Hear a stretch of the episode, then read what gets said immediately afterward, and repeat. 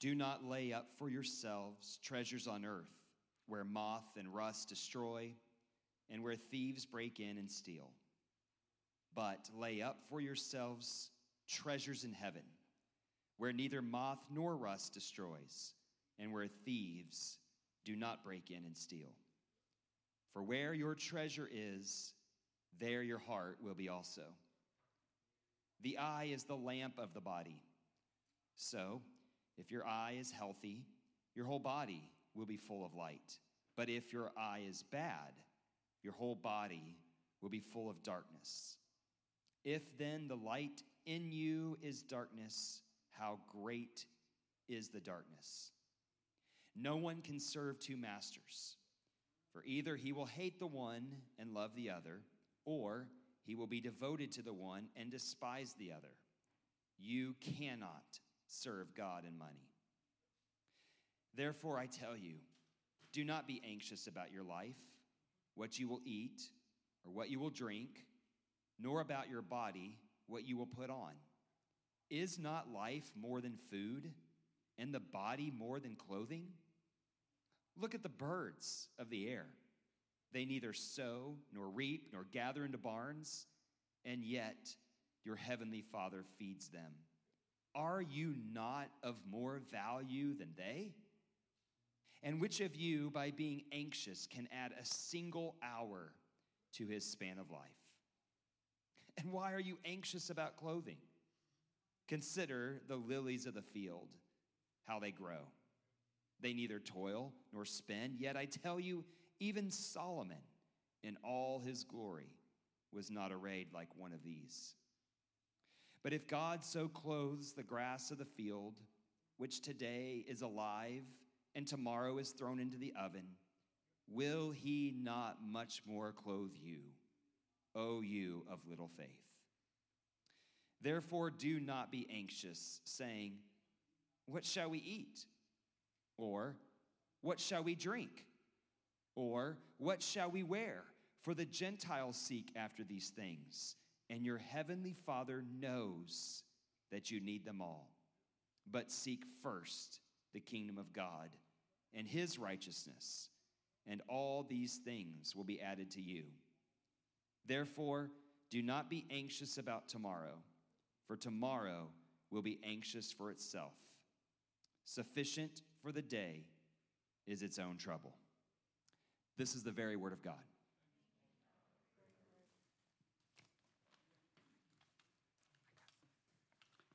Am I on? Okay. Just making sure I turned it on. Talk about being anxious. Like, I'm afraid I'm going to fall in front of everybody. Um, those guys are really worried that I'm going to fall over up here. It's like some legal suit against the church or something. Um, I've had lots of reasons to be anxious this last week. The it, not the knee thing, mostly having to preach about money.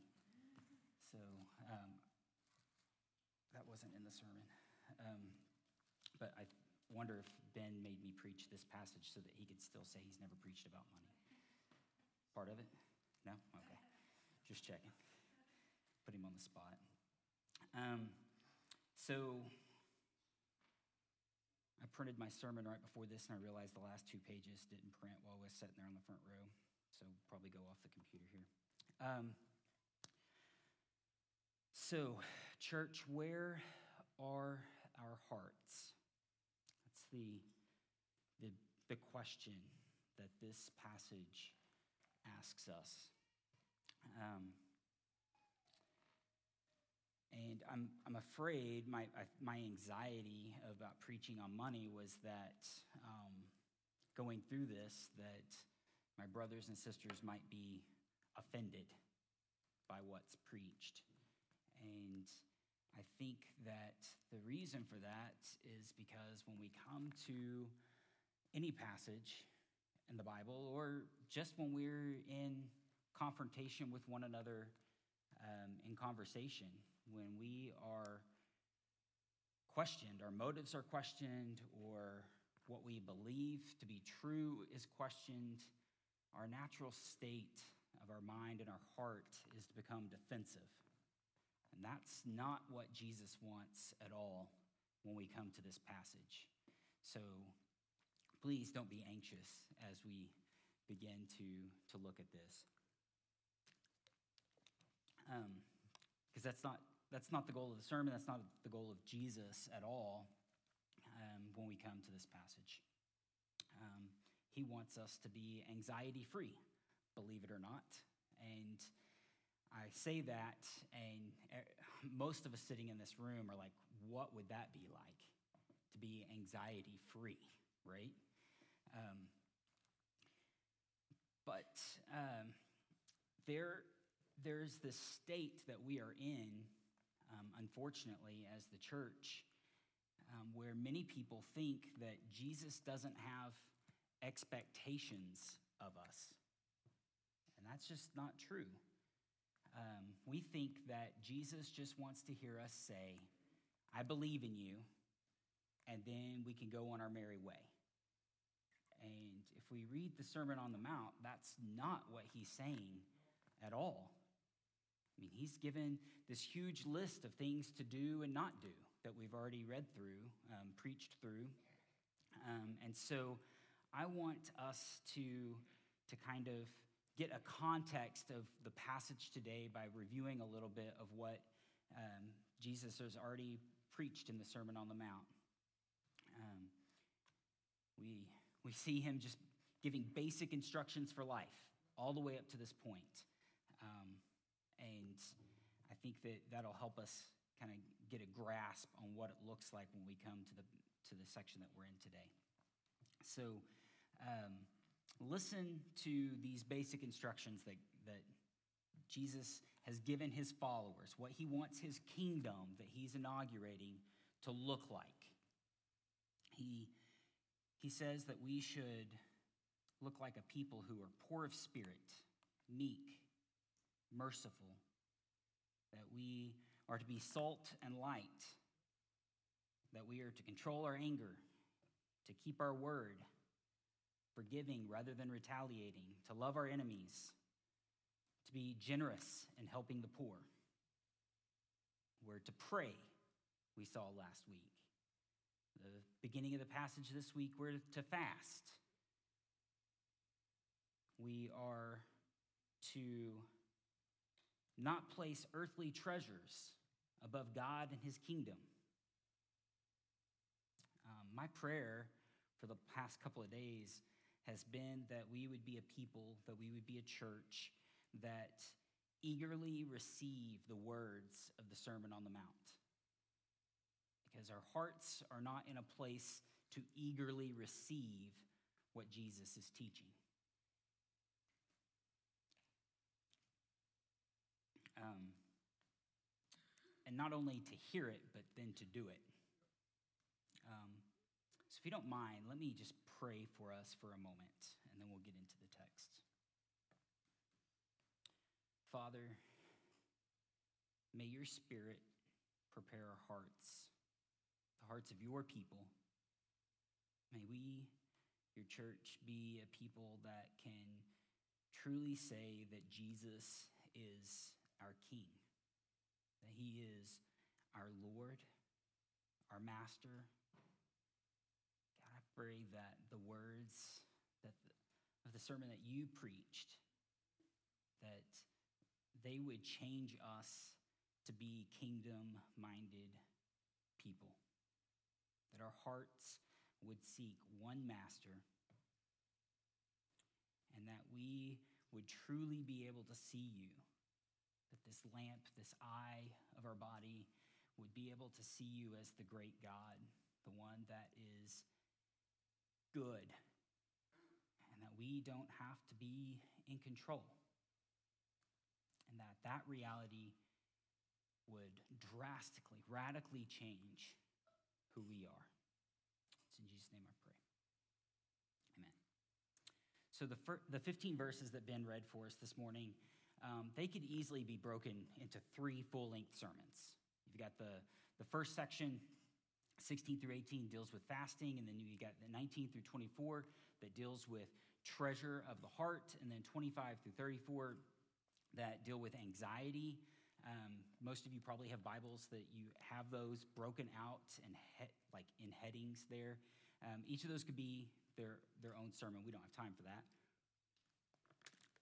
in our preaching schedule, so we uh, have lumped them together, and with good reason, because they go together. Um, Jesus hasn't just like switched topics as he has come to each of these points. They all fall under the kingdom that he is trying to reveal in this sermon. And so, uh, my hope is that we kind of get some context to make sure that what we're looking at today fits that context. And I'm going to kind of briefly pass over fasting um, and focus on the latter two. Not that, that fasting's not important, but I'm really not the person to preach about that. Um, I've not well enough experienced in that, um, in that command that Jesus has given us here. Um, and so uh, hopefully we can get some better teaching on that. Maybe at our next prayer day, our fasting and prayer day, we can get some in depth teaching on what that is supposed to look like. Um, but the short of it is, fasting doesn't look like what you think fasting looks like. It's not not eating so that we can seek some answer that we think that God needs to give us. Fasting biblically is mourning. It is recognizing that we are not in the kingdom that God desires to be present on earth and getting our hearts in line with that kingdom and wanting it to come. So that's, that's, that's all I got on, on fasting for now. Um, uh, why context? Because without context, we're not going to be able to understand this like really complicated verse, like right in the middle of this text. You probably heard Ben read it, and you're like, "What does that mean?" Verse 22, um, it says something like, "the The eye is the lamp of the body. So if your eye is healthy, your whole body will be full of light. But if your eye is bad, your whole body will be full of darkness. If then the light in you is darkness, how great is the darkness?" Like, what the heck does that mean? Right? Like, I mean, anybody like, I know, like, I, I didn't. Um, it, it's a very confusing verse. Um, but if we back out a little bit and we get the big picture, we remember everything that Jesus is teaching about, and then we get a little bit of cultural context, what this idiom means, then we can see it really clearly, pun intended. Um, so, the context of the entire Sermon on the Mount is the kingdom of God. Jesus has now gathered up to this point the largest crowd of people that he has preached to yet that we, that we know of. And he preaches a, about the kingdom over and over and over and over again.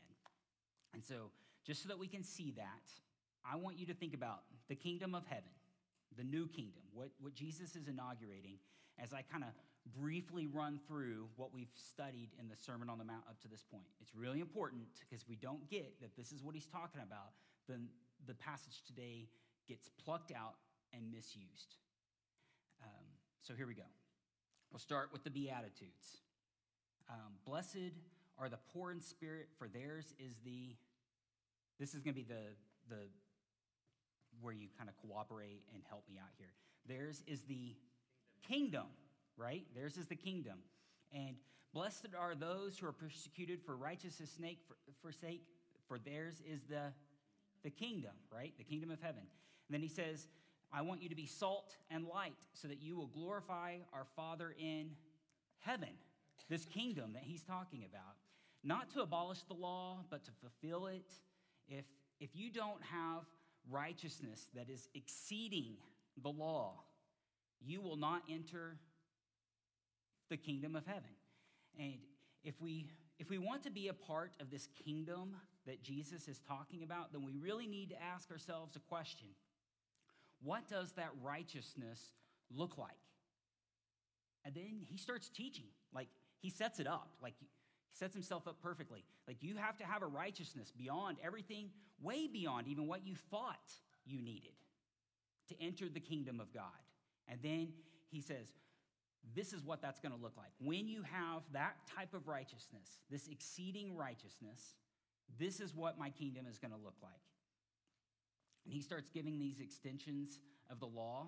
And he says, You heard it said, but I say, and, And then he goes into talking about being aware of practicing righteousness before others. And he gives some warnings. Listen to this uh, Giving in public, you have received your reward. When giving in secret, your reward is in heaven, it's in the kingdom. And then he says, Don't pray like the hypocrite, hypocrites. Don't be showy. Don't pray like the, the Gentiles with lots and lots of words, because your Father who is in heaven knows who you are, right? You guys, am I giving you enough evidence so far? Um, when fasting, don't be showy like the hypocrites because they do it so that they can be seen, but your Father who is, and this time he says secret, I kind of threw you off, but he says who is in secret knows. The, that Father that is in the new kingdom, the thing that you don't understand yet, you don't quite see it yet, he's in secret still. In this new kingdom that's coming, he will see and he will reward you. Okay, and then he, he's to follow that up with don't lay up for treasure on earth, but store it in the new kingdom. And then he's to say, don't be anxious. Now, when we start saying things like, you have to do this and you can't do this, then there are a lot of people today that are going to jump really quickly to say, you're preaching Jesus plus something. That's not what I'm saying here. Because Jesus, God was really clear from the beginning. Like we see this all through the Old Testament. It's really, really clear in Habakkuk 2 4 when he says that the righteous shall live by faith. And then we really get it clarified um, through Paul's writing in the New Testament. Listen to what, what Paul says in Romans chapter 5. Therefore, since we have been declared righteous by faith, we have peace with God through our Lord Jesus Christ. Also, through him, we have obtained access by faith into his grace in which we stand. And we rejoice in the hope of the glory of God. And not only that, but we also rejoice in our afflictions because we know that the affliction produces endurance, endurance produces proven character, and proven character produces hope. This hope does not disappoint because God's love has been poured out in our hearts through the Holy Spirit who has given it to us.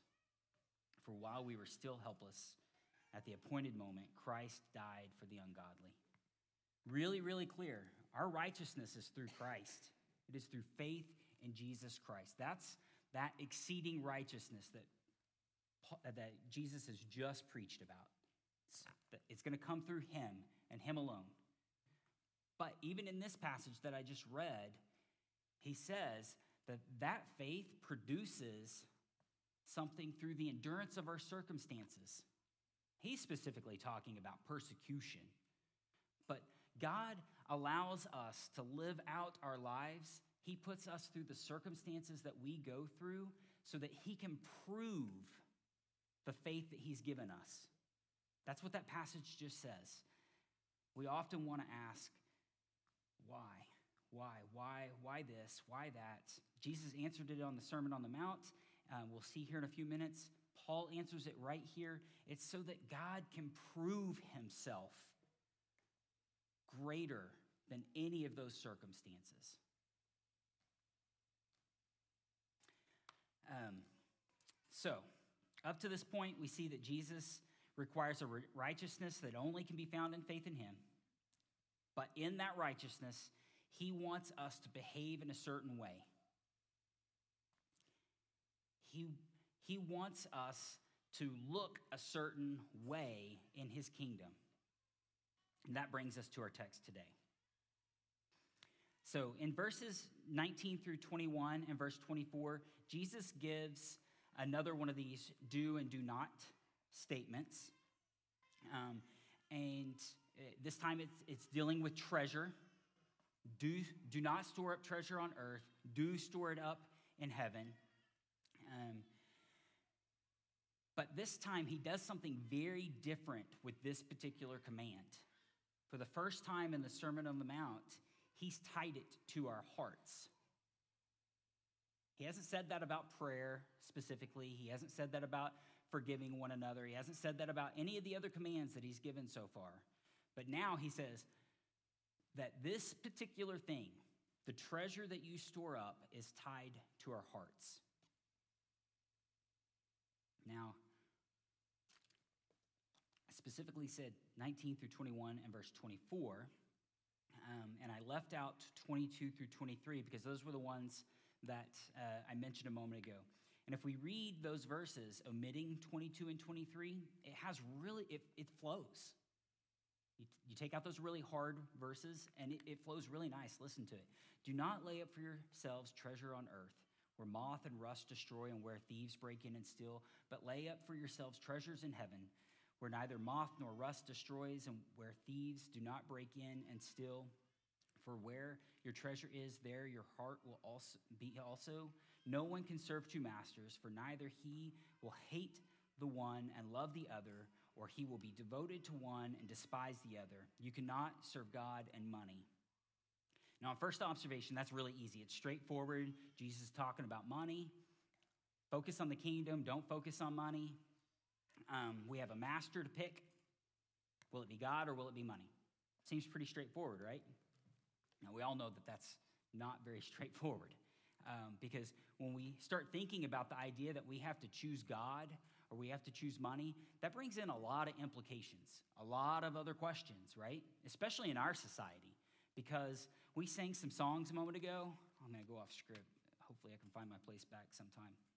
But uh, we sang this song a moment ago about God of mercy.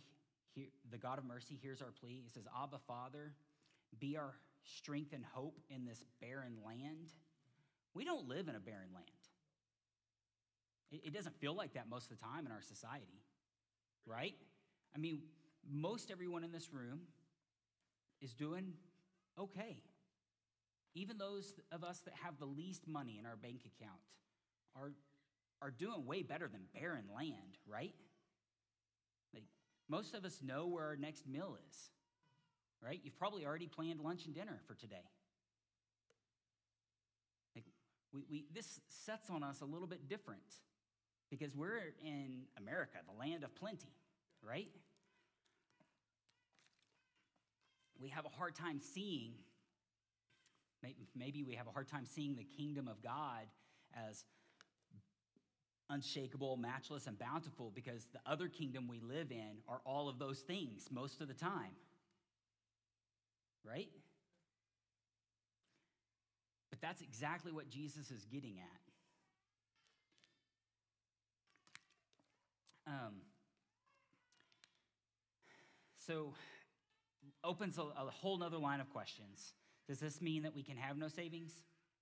Does it mean that I have to sell everything and give it away, like suggested in Luke chapter 12. Um, I'll tell you what, I personally have wrestled with this quite a bit as I've studied this passage. And I don't know to what degree my Western culture upbringing is tainting my perspective. I don't know how to reconcile the, the exactness of pick one, God or money. Um, I, I don't know how much that dictates my actions about storing up wealth. Um, and I mean, after all, laying up, storing up is not sinful. Like, there are times when that's okay. Uh, it's actually not just okay, it's actually encouraged. It's prescribed in 2 Corinthians chapter 12, 14, if you want to write that one down and go back and look at it later. I don't know the exact answer to all of those specific questions about what it looks like to invest or not invest, to save for retirement. I, I, I don't have the exact answer for you this morning in this sermon. But what I do have is an idea of the heart of what Jesus is getting at when he preaches this.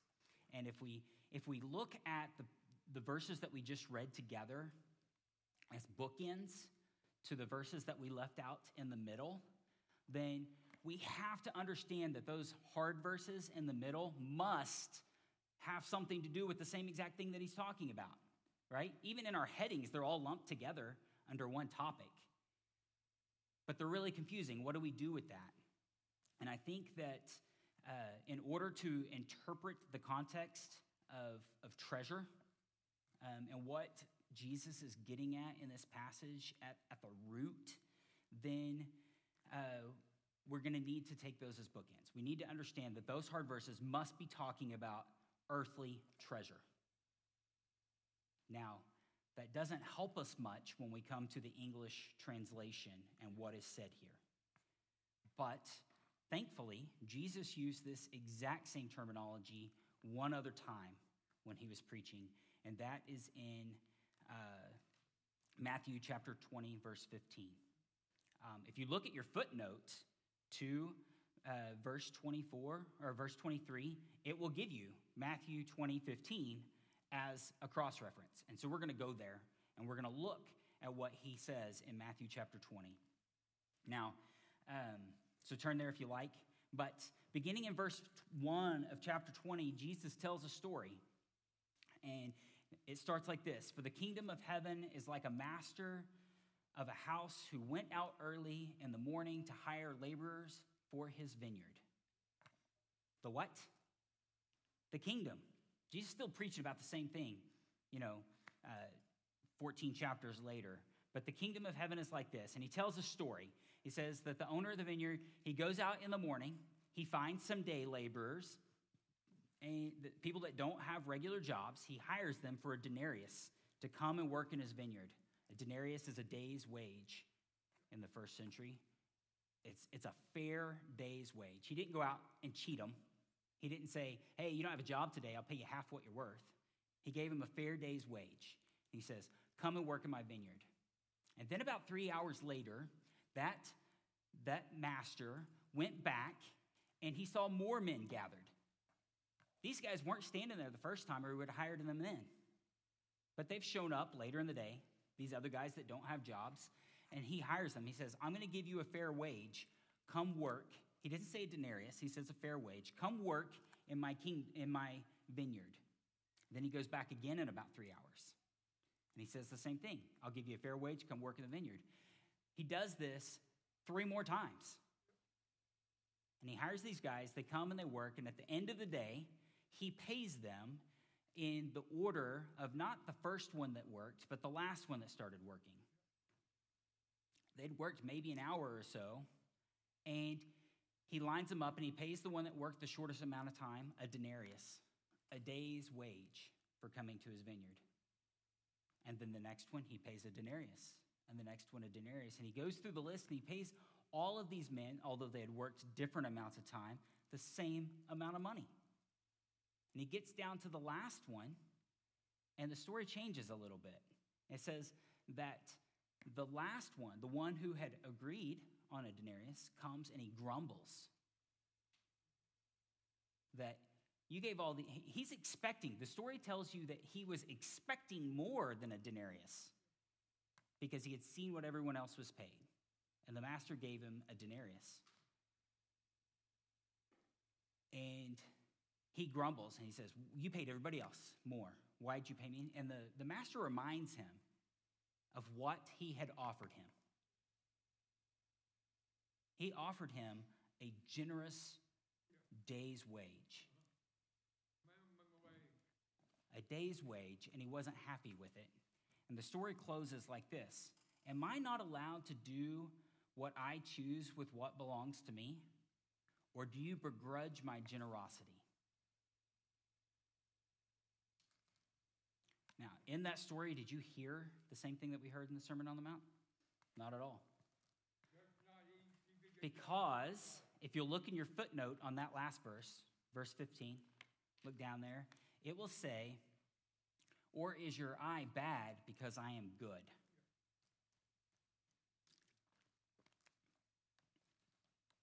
Now, neither time in the English translation is it translated is your eye bad because I'm good? We don't know what that means. We don't get the first century idiom that goes along with it. So it, they try to translate these things into ways that we can understand them. But the idea here is that the bad eye is an idiom for selfishness. The worker couldn't see the reality of what was going on because of his selfishness. He had agreed to something, and all of a sudden he got greedy and wanted more. He couldn't see that the master of the vineyard had been good and gracious to him and provided him what he had promised. And beyond that, he couldn't see about how abundantly gracious he was being to his brothers. Think about a Jewish community. These men that were standing around waiting for day labor, they knew each other.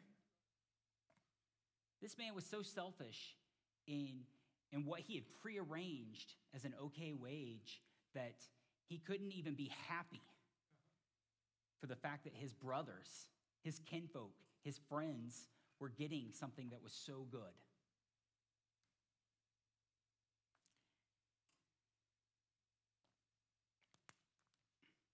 Now, if we take that concept and we come back to verses uh, 19 through 24 and we read them in this mindset, if we if we look to chapter 6 and we just strive to have an eye, a lamp, as it's described in the text, that allows us to see the reality that there is a new kingdom that Jesus is talking about, and that there is a master in that kingdom that is abundantly generous.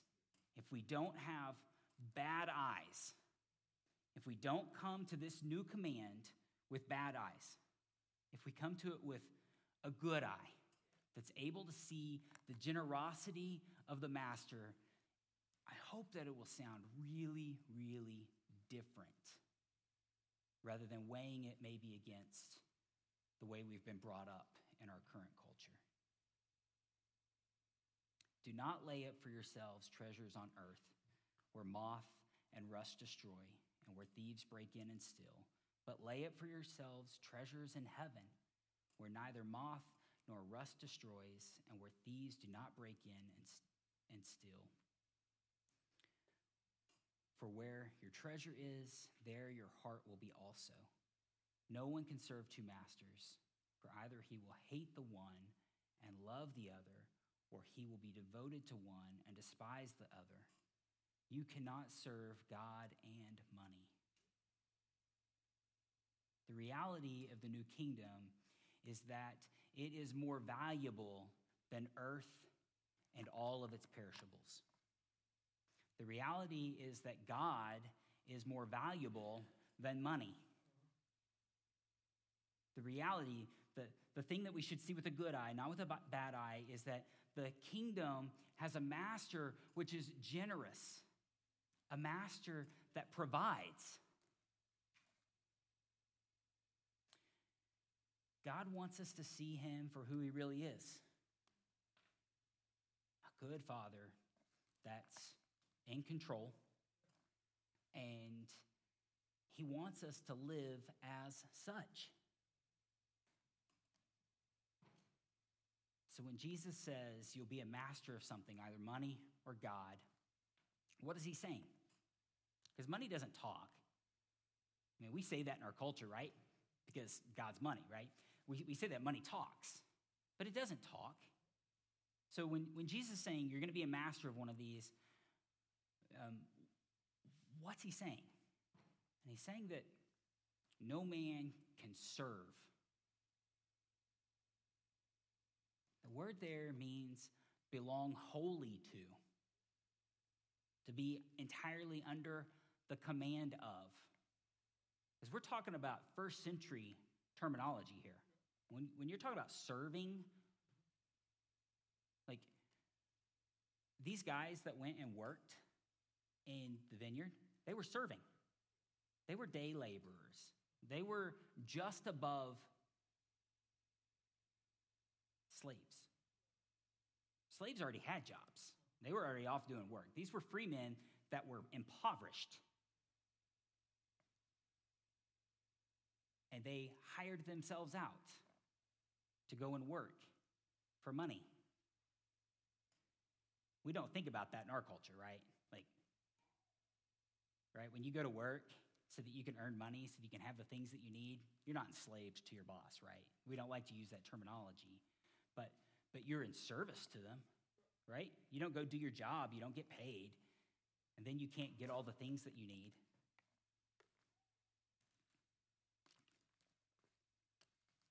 So, when Jesus is asking, What are you in servant to? What are you in mastered by? This is the way we should be looking at it. This is the way we should be thinking about it.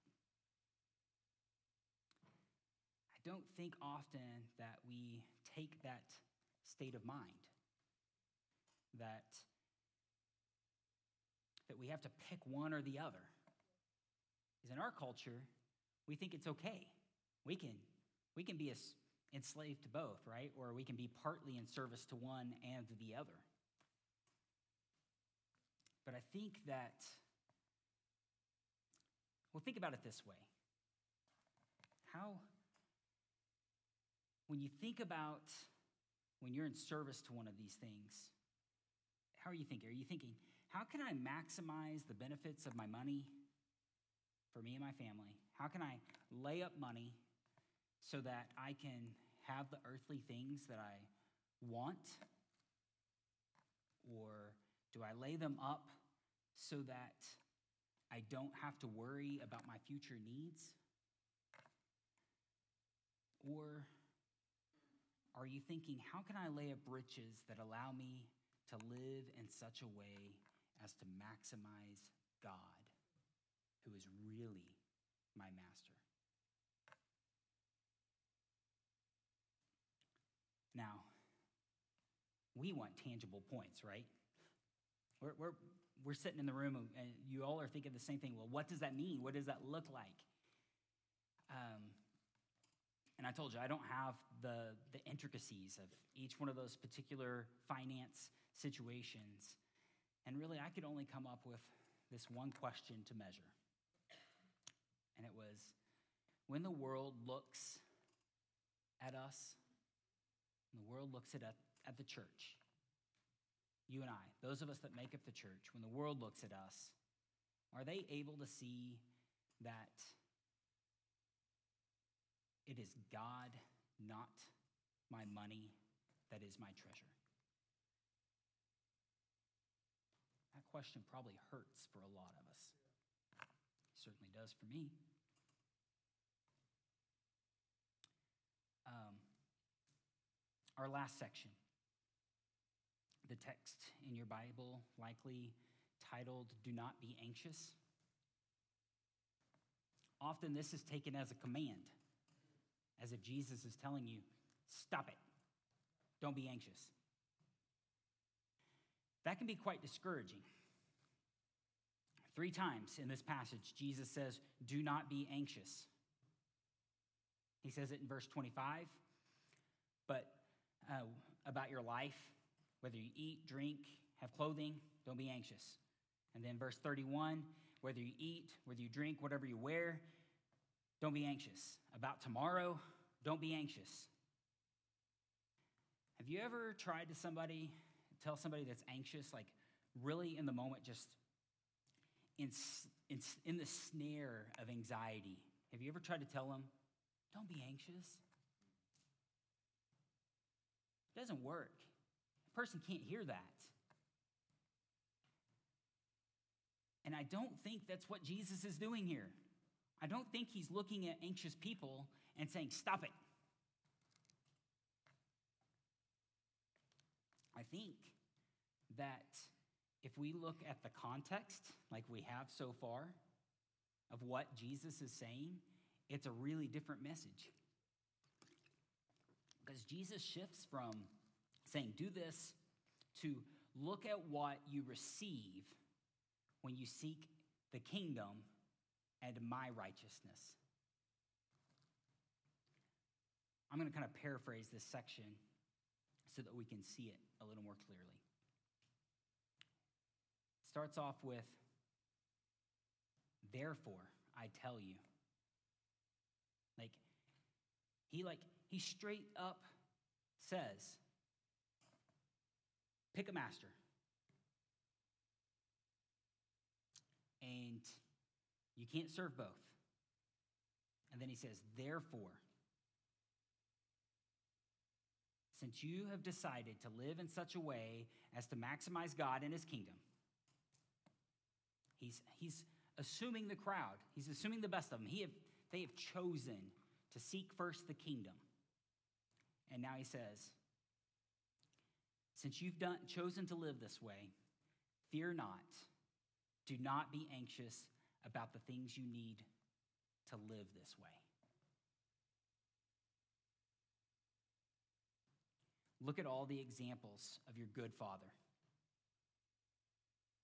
In the midst of saying, don't be anxious, he doesn't say, don't be anxious, don't be anxious, don't be anxious.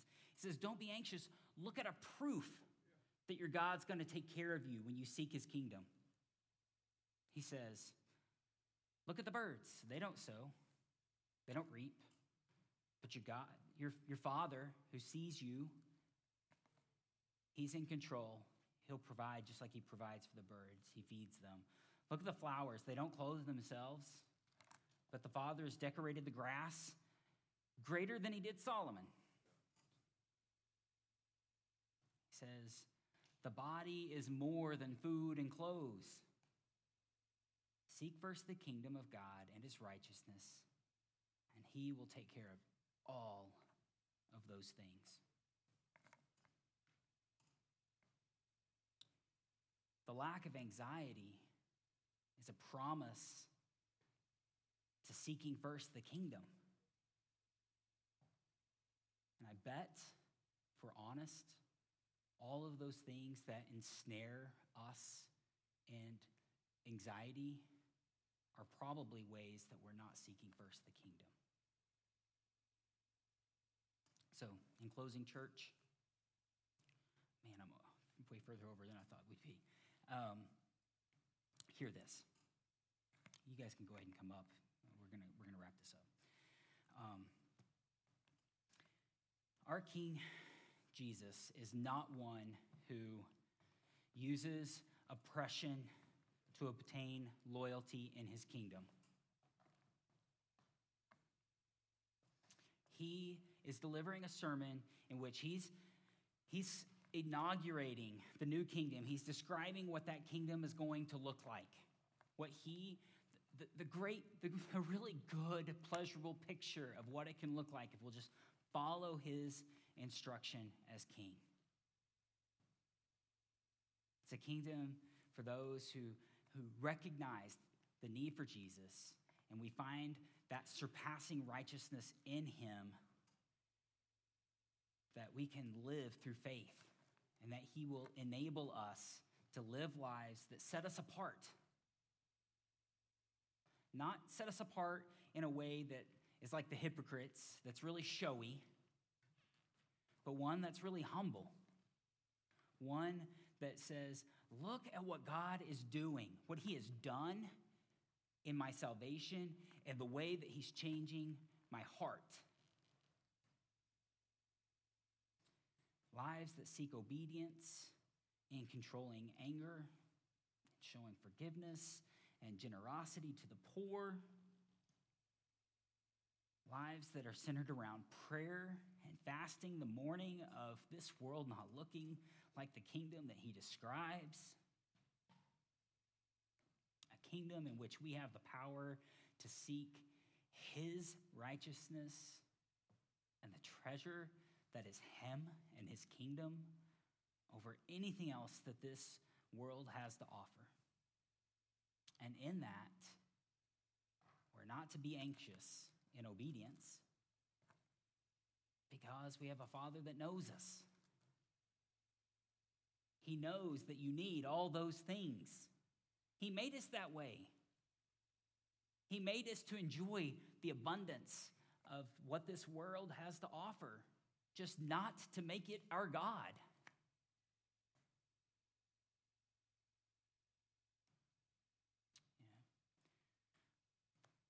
Paul was inspired by these very words of Jesus when he said, Do not be anxious about anything, but in every situation, by prayer and petition with thanksgiving, present your requests to God. Let me pray for us, church.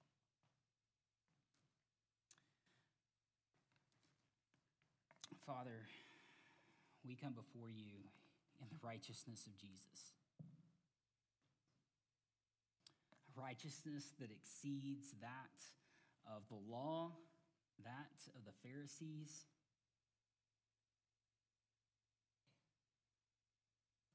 Holy Spirit, move in your people. Turn our hearts from every other allegiance that we may give our hearts in loyalty to the King of Kings. Allegiance to Jesus that changes the way we do life. That it changes the way that we see our finances. That it changes the way we see the use of our time, our gifts. That they all be maximized in making you and your kingdom known. Father, we thank you now for the anxiety that will be relieved as we turn away from the world and we turn to your kingdom. It's in Jesus' name we pray.